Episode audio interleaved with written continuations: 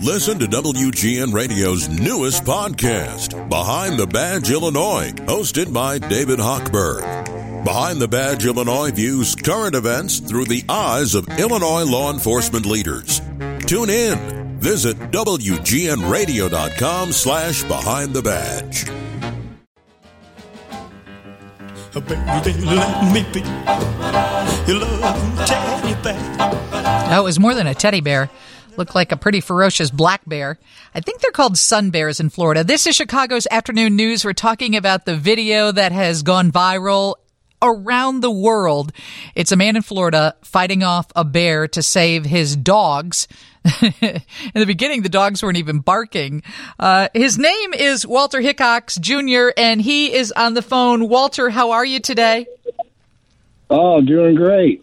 So, was it pure adrenaline, or did you have any moment to think, I've got to jump in and save my dog? There was no thinking at all other than breaking the contact, the the the, the focus between the two. You know, get his attention off the dog enough to realize that I was actually there. He didn't even know I was there until I shoulder checked it. It was that focused. Is that what you were doing? I was trying to figure out why you were going head first into it. So you were tackling it like you would in a football game. Yeah, I was. That's where the that's where all the action was was down below my knees. She he was looking at or she was looking at my dog. My dog's a little tiny dachshund, so he's below my knees. So that's where the that's where the line of path was. And I didn't have enough meat in my legs, so I had to get my body in between it to try to you know to try to at least knock them off course enough to say, hey, wait a minute, that's not just a dog. There's something else here too. Uh, Brian, play the audio again for people who are just tuning in because the uh, we'll talk about you watching yourself on video after it happened and after you successfully saved the dog. But let's listen to the audio from it.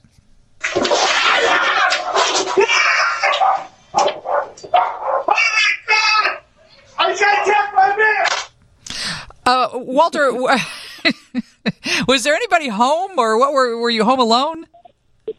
My wife was sitting on the couch wondering what the heck I was screaming at, and uh, I don't think she believed me at first. And it took me several minutes before I realized I had a ring camera rolling. I was like, "Wait a minute, I got proof!" so she was the first one I got to prove it to. She she almost didn't believe it at first. So What part of Yeah, Florida do you live in? I'm right out. I'm just down from the Speedway in Daytona Beach. Eh, That seems unusual to us. Are sun bears? Is it a sun bear, and are they normally spotted in that area? I don't know. I don't. I've never heard the term sun bear before, but uh, they are in here. My house is like less than about a hundred yards from the border of a of a wildlife reserve, so we get all kinds of stuff coming through our yard. But Just not. never right up on the porch. Yeah, it- yeah, we see them all the time. It literally came. It tried to come into your screened-in porch and and get one or two dogs. The one that came into his uh, radar first, I would assume, the one he was staring at, which was the little boy Pepper. I'll tell you what. This He's guy. the one that disappeared. This guy the one that saved his dog. I got to tell you, we, we did a random, you know, poll of questions around the station here, and more often than not, people were like, I don't, I don't know. I don't know that I could uh, shoulder check a bear to save my dog. Yeah. I used to think about what I would do if a gator. We used to live in another place that had a gator in the yard, seven foot gator, and it was right there, and it never attacked. But I always try to imagine myself in that situation, what I would do, and every time I jumped on the gator, and I thought, no, that can't be true. That's just me talking. well, well, I proved it. I guess that wasn't a, a, a misconception in my head. I guess I did carry it out. So. You did. All It's right. So I've, I've been prepared for animal attack for about six years now. It just wasn't a bear.